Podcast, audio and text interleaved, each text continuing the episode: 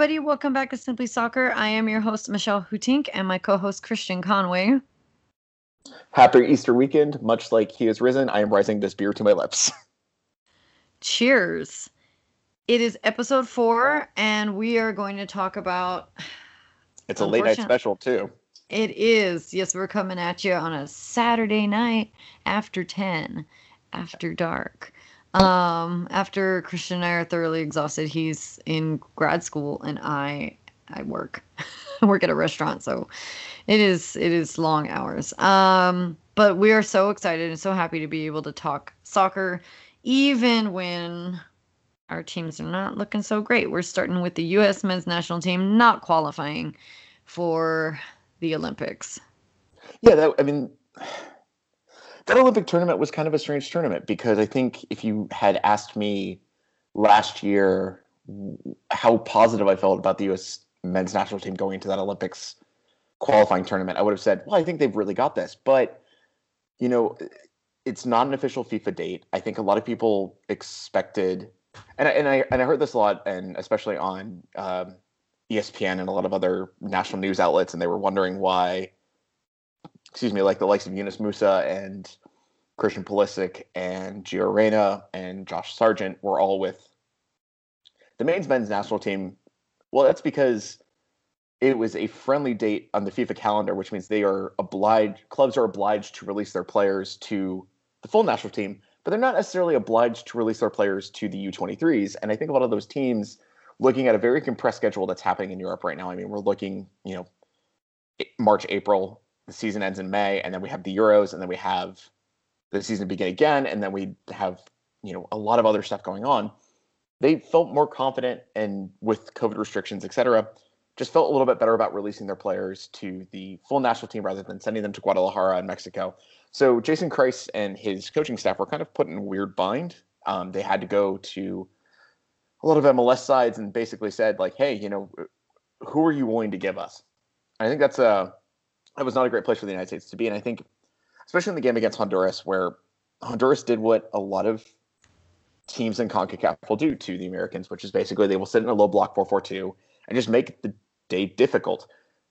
The United States just looked slow and they looked uh, plotting is kind of the word I'd use. Like, they just didn't look fast enough. They didn't move well enough in the midfield. And I, and I said this earlier a lot on Twitter about this this team, where I said, well, it's all well and good if we're going to play three number 10s in midfield and you know try to create through all three of them but a it offers no defensive solidity and b it offers kind of it just slows everything down and they just looked slow they looked uh, uh, indecisive. It was it was miserable to watch against honduras and i think honduras the well-deserved winners.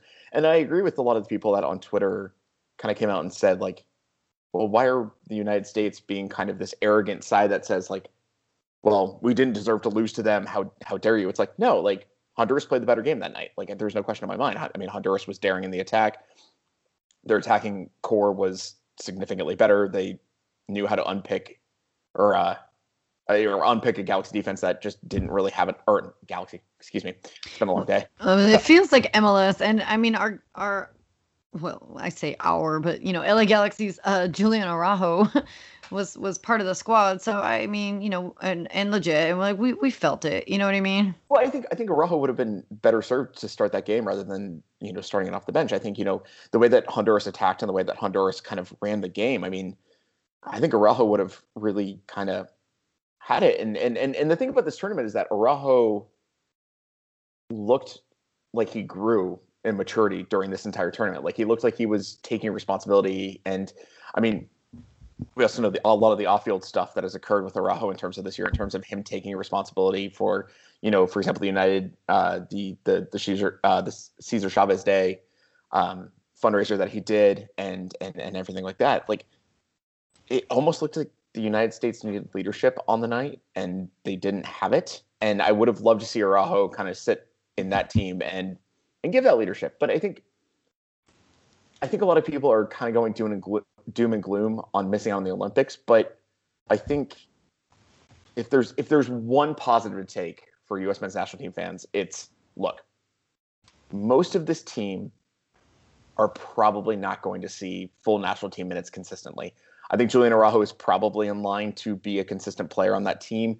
I think, I mean, maybe Sebastian Soto, but even then, you know, like there's questions there, and you know, Jackson Yueill. Eh, I mean, you know, eh, but a lot of the best youth talent that the United States has right now is not involved with this Olympics team, and I'm okay with that. You know, like if you look at a lot of the best talent, you know, they're all in Europe, developing in other places. The missing out on the Olympics does not really affect them, right? Like, mm-hmm. If you think about the team that they probably would have sent to the Olympics, I mean, Christian Pulisic said he wanted to go, but he said only if Chelsea will let me go. And the Olympics were what July, August, August, the beginning of the season for Chelsea. Do you really think Chelsea was going to let him go? I don't think no, so. of course not. Um, you know, like Yunus Musah had said he was interested, but you know, Valencia being the club that they are, do you really think he he was going to go? No. Like missing out on the Olympics used to be a very serious thing, and and I, and I would caution. You know, I, I think a lot of people think that the U.S. men's national team missing on the Olympics for the third straight cycle in a row, this means the end of the world. You know, the sky is falling. I get that. I understand that. I think that's actually a very fair criticism. However, look where the United States. You know, look at where the United States is placing youth talent right now. They're not placing it anymore at, you know, oh, maybe there's a Norwegian club that we can find a guy for, you know? It's, you know, our best players are playing at Juventus, at Chelsea, at our at Leipzig and like at major clubs that they probably weren't going to play in the Olympics anyway. Like this isn't a bad like it's it's disappointing. Yes. Is the way that they lost to Honduras disappointing? Yes. That's not any shade to Honduras, and I fully mean that because I think, I think the the Mexico United States dichotomy engages in a certain level of arrogance towards those nations that isn't necessarily well deserved. But like Honduras played an incredible game that day. They did they, did they deserve to lose to Honduras? Yes, entirely they did. But mm-hmm. currently, with the way that the United States is progressing in terms of its youth talent right now, it's not that big of a deal to miss out on the Olympics right now. Like I just I look back at the 2012 London Olympics and that Mexico team that was supposed to conquer the world after 2012 and yeah. You know what happened? But so like I don't think the Olympics mean as much anymore if that makes sense. Like I, I does it suck? Yes.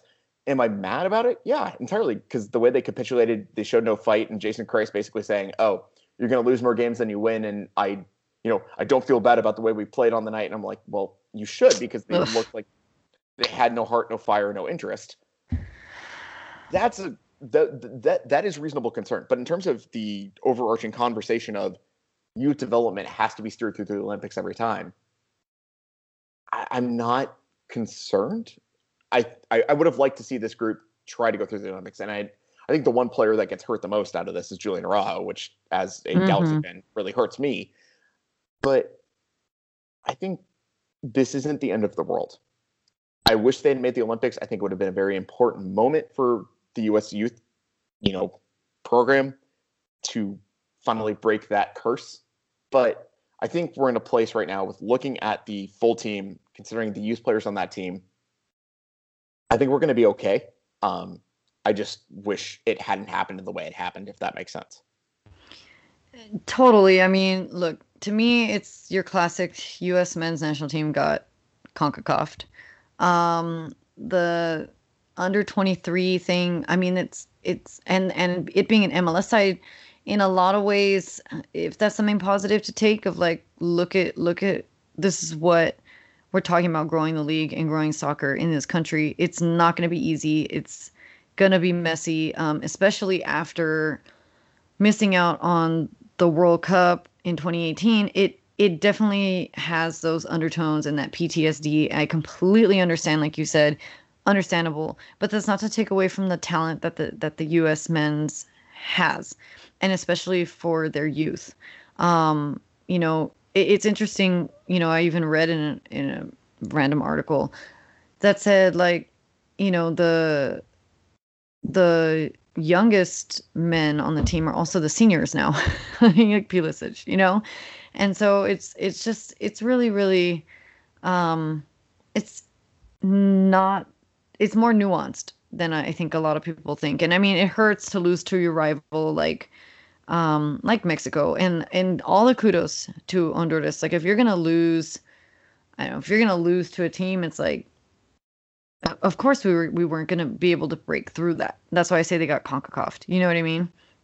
Well, I also think they looked just so static in that game. I mean, they, I, I, I have this running theory that we got really. I don't want to. Uh, we we we gained an inferiority complex a couple years back, mm. where Mm. We were watching these European teams just create these incredible midfielders. And so all of our focus was on let's create a bunch of number 10s and hope that it all works out. When we didn't bother and again this is a concept I harp on a lot in this podcast which is about balance and like how yes. do we how do we create balance in a midfield? And I feel like we over focused on creative midfielders when you know if we're going to play the 4 through 3 if we're going to play the system that Kreis had, well, Kreis's system, as we saw at RSL, as we saw it you know NYCFC forever, however much that's worth considering how that went. Um, is all about having a number 10, but having shuttlers, having a six and an eight that can actually move the ball very well. And he didn't really have that. And it's it's one of the things where also, I mean, keep in mind, most of these players are MLS. They're in preseason right now. They're not they didn't hit the ground running. They could never have. So I think, you know, is there a lot to take out of this? Yes, like I think we mm-hmm. need to mm-hmm. do a lot better about building more balanced midfielders and building more balanced teams and building more balanced, you know, you know, it, it, players currently right now. But look, I mean, the current national team camp that was called up against Northern Ireland on March 28th. Look at it. I mean, you've got Daryl DK at 20 years old. You've got you know Christian Pulisic at 22, Josh Sargent at 21, Gio Reyna at 18. Like in the midfield, you've got De La Torre at 22. Um, at 20, Yunus Musah at 18, Brenden Aaronson at 20, and they're all playing for brilliant clubs. Sergiño Dest, starting left back for Barcelona. Like, mm-hmm. is missing the Olympics bad? Probably yes. Is that a bad thing for this American team as presently constituted? I don't know necessarily if it is, considering where a lot of these players are in their club careers and in their exposure to what they're going to get. For example, a lot of this team is going to play in the Nations League.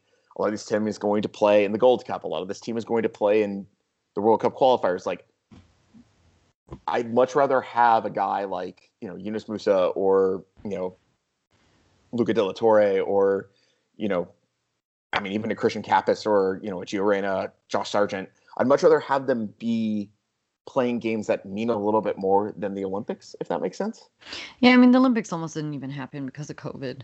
Not exactly. to like throw them away, but to say look at look at the conditions in which everybody has to play under to be fit and like MLS didn't even have a regular season. We're asking these kids to be able to I mean, I don't I don't know what Mexico and Honduras are doing in terms of their training, but I also feel like over there they live, breathe, sleep, eat soccer all day long, and that's not necessarily what's happening with our guys.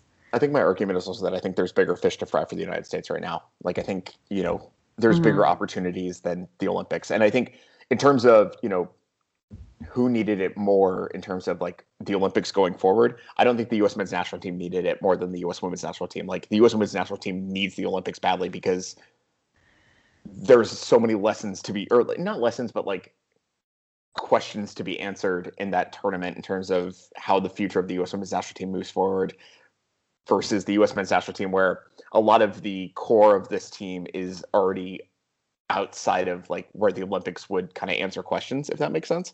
Mm-hmm. Um, I just think you know missing the Olympics sucks, and I'd love to be there again, but I think considering the context of the U.S. men's national team as it's currently presently created, it's not the hammer blow that everyone is saying it is. Yeah, and I and I like that you talked about the U.S. women because we're not trying to compare the men and the women. They're two separate entities, and the women deserve all the you know all the glory on their own, and and you know for recognition for their hard work and and everything like that. And you know, so to say, yeah, the men didn't qualify, but the women will be there.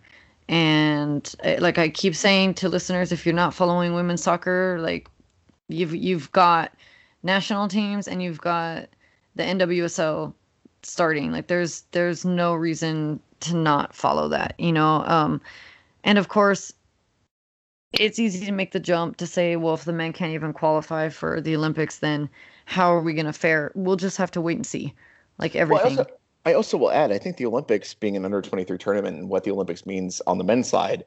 Look, I mean, if it's under 23, well, now under 24, considering they added a year of eligibility, you run down this roster that was called against Northern Ireland. Well, yeah, that wins that tournament every single day because, I mean, you look at, you know, Antonee Robinson's going to be there.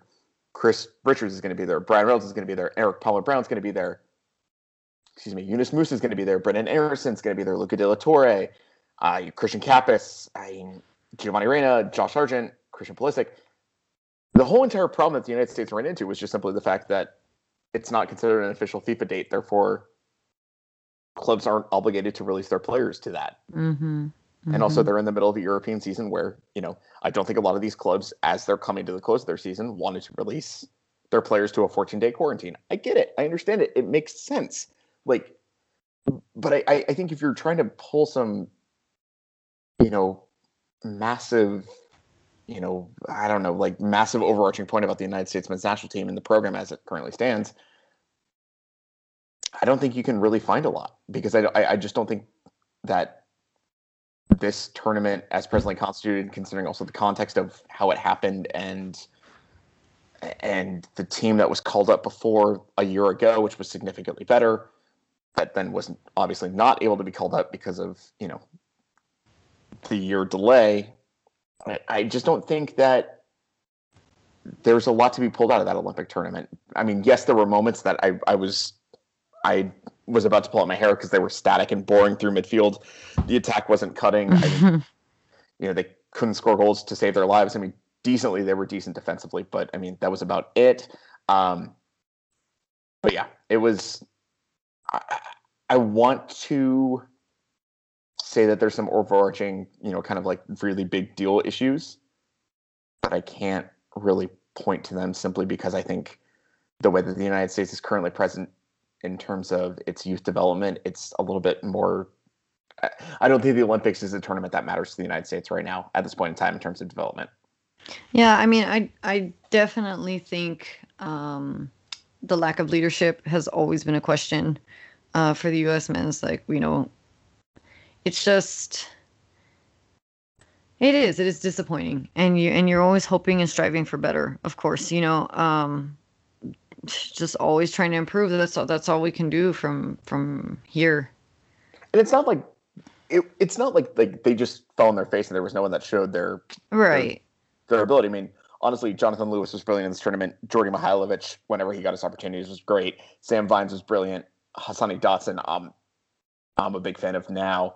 And David Ochoa on goal was really good. So it's it's not like they necessarily were a bunch of you know bums that showed up and didn't do anything. It's just the fact that like they ran into a more determined team and that was that you know like yeah yeah no and, they're definitely young and talented yeah and sometimes like you you don't have the better 11 players and the whole entire thing about it was you know i think honduras on the day just had the better 11 players it happens like it just sucked that it happened in that game you know mm. I like well for all we can say i i like the outlook and hopefully you know us fans hang in there um, you know these takeaways. Uh, it's it's the only thing that we can do is you know keep a level head. That's what we're here for, to be that voice, um, because it because it does seem all all doom and gloom.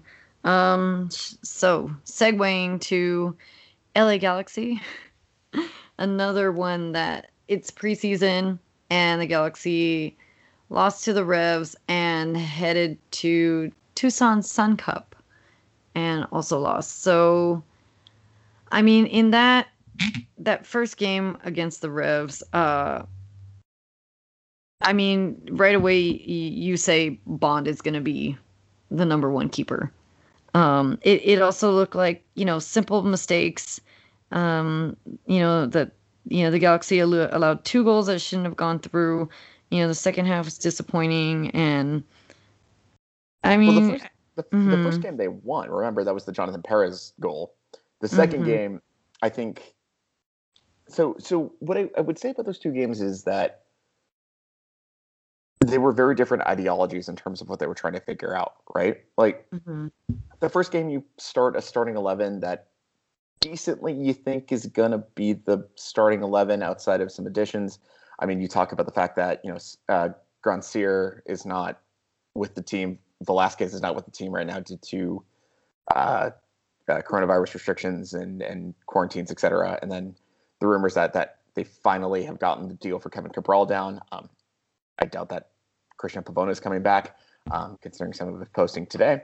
Um, but you know, I think what's cool about this team right now is that it looks like Greg Vanney is willing to give the kids a chance, but he's willing to give the kids a chance and he's willing to let them make mistakes. And I think what we saw in that 4 1 game, which was the second game on the 31st, was that a lot of kids made a lot of mistakes, and that's what led to goals. But Greg Vanney went with them against the game, or in the game against Sporting Kansas City today, which unfortunately I, I didn't have the ability to watch, so I'm only operating off a, uh, a highlight reel. But the highlight reel that I saw, I mean, it looked like the Galaxy had some really good opportunities, and really looked like they were taking the game to to a team that, you know, saying Sporting Kansas City is one of the better teams in MLS. I think, I think a lot of people who are looking for a lot of, um, a lot of meaning out of those games, I don't think you can find it simply because of the fact that this team is not complete. I mean, there's no question in my mind. I mean, there's only certain things that we can kind of pull from those games. I think Jonathan Bond being the number one keeper is no question in my mind going to be a thing.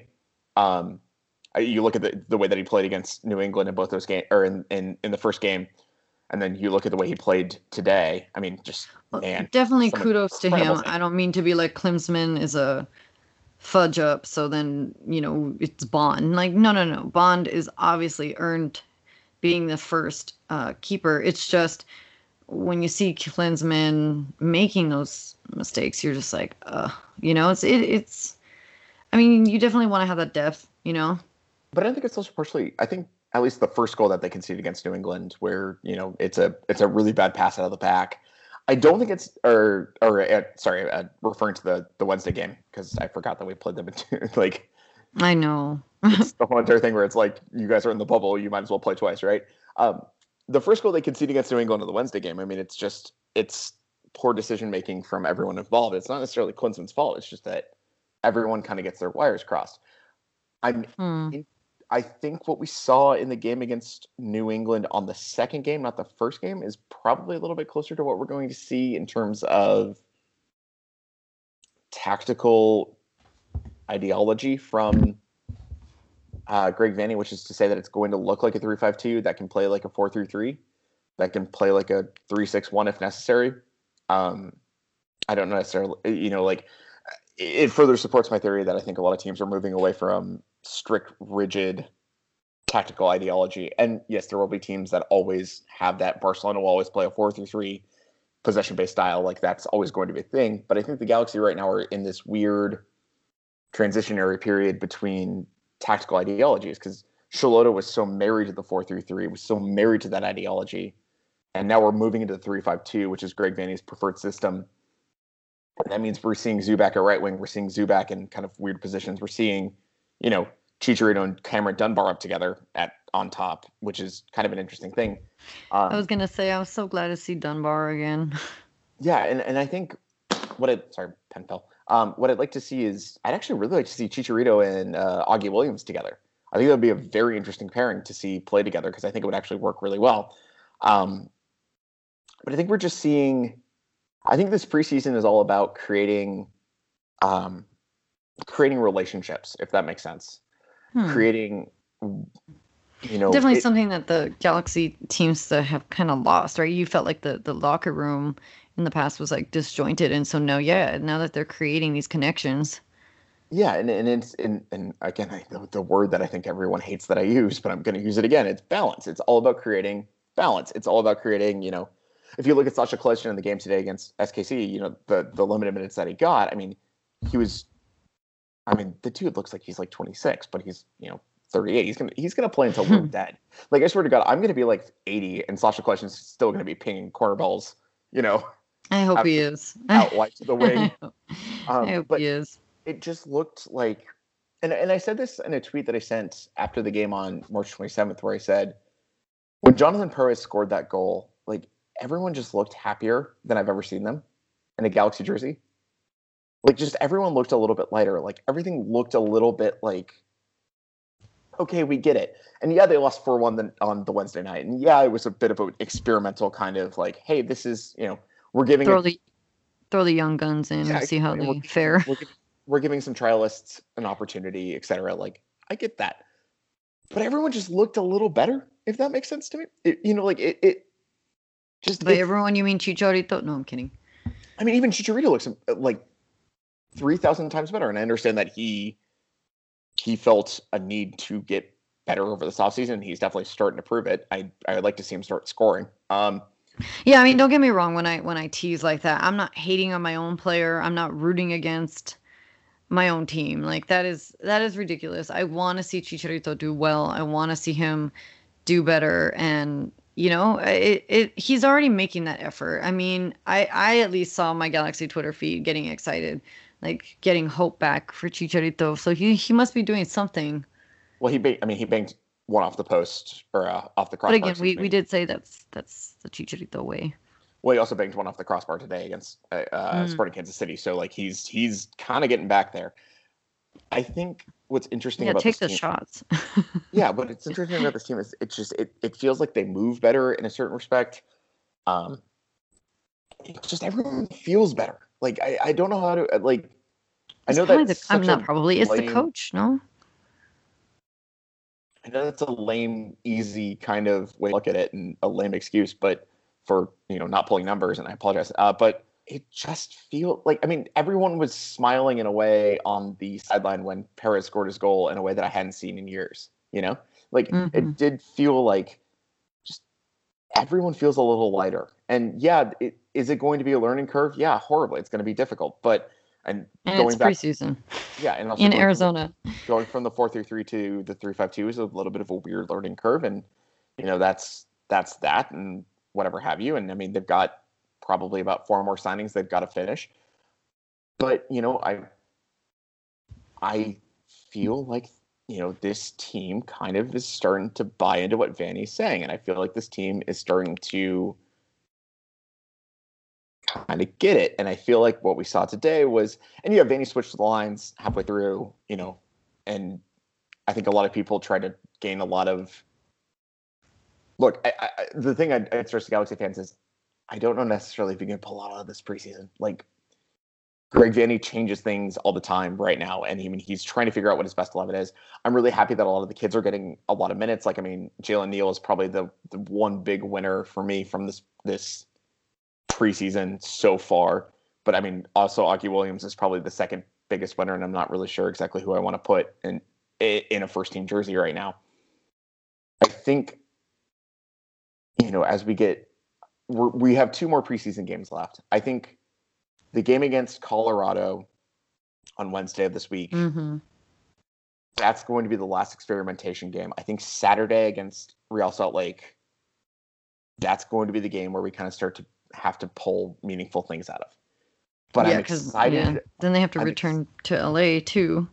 Uh, well, I, I, if I was a betting man, they're heading straight to Miami after that. If I, if I'm a betting man, um, just simply because it's easier, and I, and I think Vanney's got a little bit better handle on travel than Mm. Does.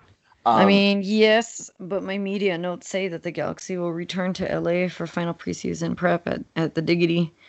after the tenth, Mm-hmm. Okay, that's an interesting decision that I probably wouldn't make, and that's why I'm not the head coach.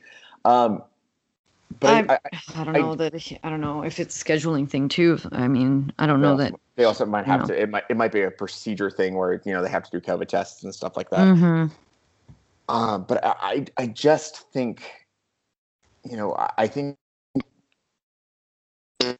it's a right now it's about kind of implementing a philosophy on this team, which is a three-five-two that can be so tactically flexible. And I think this is a whole entire trend that we've seen in in modern soccer nowadays, which is that you know play or uh, teams emphasize tactical flexibility over necessarily rigid systems, as I said earlier. I I'm excited to see what these next two games bring because I think you know with the the addition of Grandsir and I hope that they get the uh, deal over the line, and then get him to the United States, which then quarantine and all the rest of that, which is going to take forever, unfortunately, as we saw with Yony Gonzalez last year. Yeah. Yeah, but, I, but, this is definitely. I mean, I was gonna say it's the pieces are, are fitting better. Yeah, and just, when it, when they come in, you know. Yeah, and I feel like instead of it feeling like disjointed and like, hey, where does this guy fit? You know what I mean? Yeah, because I mean, we we we talked often about the fact that when Schelotto was was coaching, it was well, yeah, we can see something there, but the players don't get it. And maybe it was just the fact that Schelotto was a little too cerebral for his own good. Now Vanney kind of, I think, is very good about kind of saying like, you know, grabbing someone by the scruff of his neck and saying like, "Hey, this is where you belong. This is where you belong. This is where we're going to get it done." And I think that's what he built in Toronto, and I think that's kind of what he's building here. And look, I'm not saying this year is going to be, you know, knock it out of the park. I legitimately am not. Or even like contenders for the cup, you know yeah, I, I, I do not think we are contenders for the cup starting this year. But I think I'm starting to see a lot of things that I really like, and maybe it's just the the eternal optimist to me that went to the Padres opening day and wants to believe that every sports team that I love is good. Um, but I, I just feel like things just feel a little better, if that makes sense. Yeah, and I'm a Dodgers fan where you're like losers in the first opening, but I'm a loyal fan, so it's okay. We're gonna we can do this, and we won just won the World Series. So, you know, it's like, ah. But, um, you know, that's the thing with, with Vanney, and I don't know if we've said it yet. I know you and I have definitely talked about it one on one.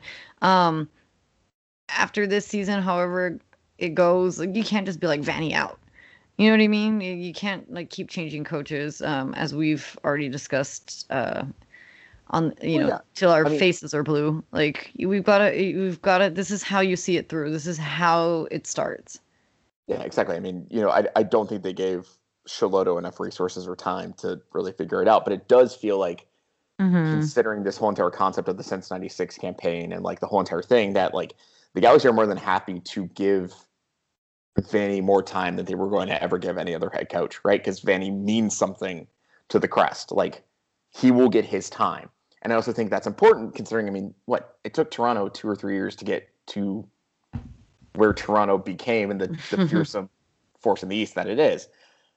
I, I'm excited. I think, and I know, I, I mean, the 4 1 loss was a bit, you know, demoralizing, but I think if, mm-hmm. you, if you think about it in the context of what they were trying to get done that night, it's, I somehow got into space flight over this, uh, this quarantine and, uh, SpaceX the company has had a couple of failures, but you know, the, there there have been moments where basically they've told us like, oh, this test was a failure, but we learned so much. Mm-hmm. I was think that four one game was kind of that context where it's like, yeah, well, they lost four one, but they learned a ton, and it looked like they were learning the entire time through that game. And I think, you know, I, I just think they're learning more every single game, even though they're losing. You know, and and and I hate to say that and I hate to be that kind of like person, but like I think it's I think everything's gonna be okay. Like I really do. I well, think, I mean, I'm so oh, sorry to cut you off, but like what I was just gonna say real quick was just MLS.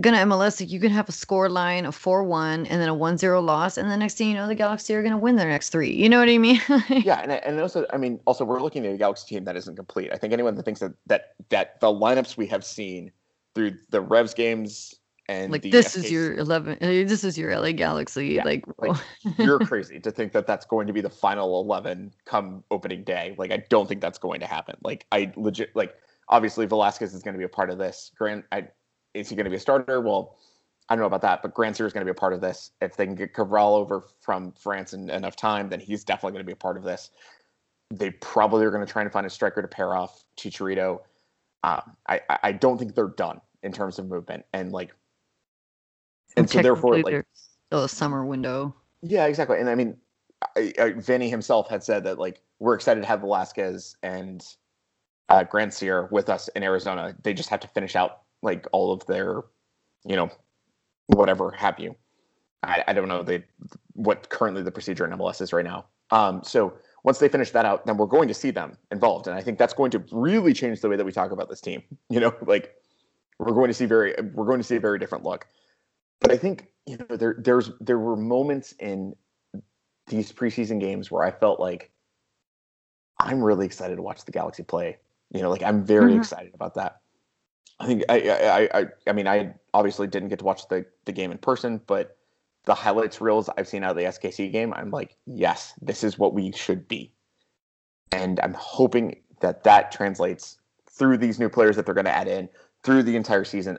I, I honestly like this is going to look good in two years' time, like in a year's time. Like this is going to look good. It's just going to take time, and I and I hope, you know, we're we're an impatient fan base, and I know it, but I hope that we give Vanney and his ideology and the the players that we're bringing in a year or so to breathe that in and then go from there. Yeah, this is preseason. This is the time to make the mistakes. This is the time to figure it out. And I mean, I don't want to say that preseason doesn't mean anything, but take everything with a grain of salt as always. And I mean, Christian and I are definitely here to keep keep you level headed and to keep uh, you know, cautious optimism as always as a Galaxy fan. Now. Yeah, I, I, and I and I do this every preseason, and I know it, but I'm I'm cautiously optimistic. But I think it finally feels like there's a system in place that Vanney's kind of gotten into the to the locker room and gotten into their heads and and got them going. And what's exciting is like the young kids, right? Like Neil has looked brilliant. Mm-hmm. Augie Williams, I think, is the biggest winner of. Uh, I mean, it's either him or Neil that are the, the biggest winners of of this preseason. Like, this is going to be a young team again, and it's going to be a fun team, and it's finally some definition of the pipeline from Los Dos, the academy, to here, and like that's exciting to me because like I've been dying for this. I've as I've, I've said on this podcast before, my platonic ideal of an MLS club is FC Dallas. That's what we should be. We're finally getting there, and I think if the kids can prove that this year, then oh boy, considering what Greg Vanney did with the kids in Toronto, like Tosaint Ricketts, um, Eriq Zavaleta, really talented kid that's playing for Canada right now that I my brain is not coming to me right now because I have a bit of a log project to finish after we finish recording. Um, I was gonna say we're yeah, it's getting close to to Easter Sunday right now as we're talking. By the time you're listening to this, it most likely will be. yeah, well, like, way well off. he brought up so many good young talented players through that Toronto side, and the Galaxy are showing him like almost this is the perfect synergy between Dennis te Kloese and Greg Vanney because Dennis te Kloese is so good about finding young talent and making sure it comes to him, and then Greg Vanney's just going to be the guy that's going to let it, you know, unleash it, and that's awesome. And I'm, so, I'm like, I want to see this work. I think it's going to take time, and I stress that that time. And as I said in one of our first episodes when we started recording the season, was patience. And I think that's mm-hmm. important. Patience and balance now. But this is this is how this is how you you develop the team. I mean, this is how you know you make MLS and especially for the Galaxy being the standard of the league still. This is how you don't have this as a retirement league. You have to give the young kids a chance, even if it feels like you're watching G two. And yeah, and maybe that's what we're going to have to be for a year and a half or two. But I'm okay with that, considering they they're going to need opportunities, and we give them those opportunities while also bolstering with pieces that you know, for example, Grandsir, who's 24, and uh, Cabral, I believe he's 23. Um, he might be 24. I think he's 23. You know, like we're we're bolstering with younger pieces that are precocious young talents from Europe. Like this is good. Like I'm excited about this. And leadership from Jonathan Dos Santos if he's not injured, and a Sacha, uh, Kljestan. Sacha Kljestan, obviously, he's in the wheelchair. Obviously, uh, right, exactly. I Sacha Kljestan, yeah, he's he definitely took the reins. Um, and, and again, this is something that comes down to leadership. So we'll definitely have to wait and see. Um, I'm not mad about what's happening.